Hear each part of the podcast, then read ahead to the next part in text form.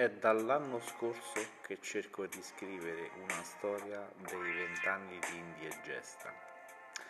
E siccome sono pecorino e non ci sono ancora riuscito, ho deciso che ve la faccio via podcast, così ve la sentite e non avete tante cose da leggere per i vostri occhietti stanchi.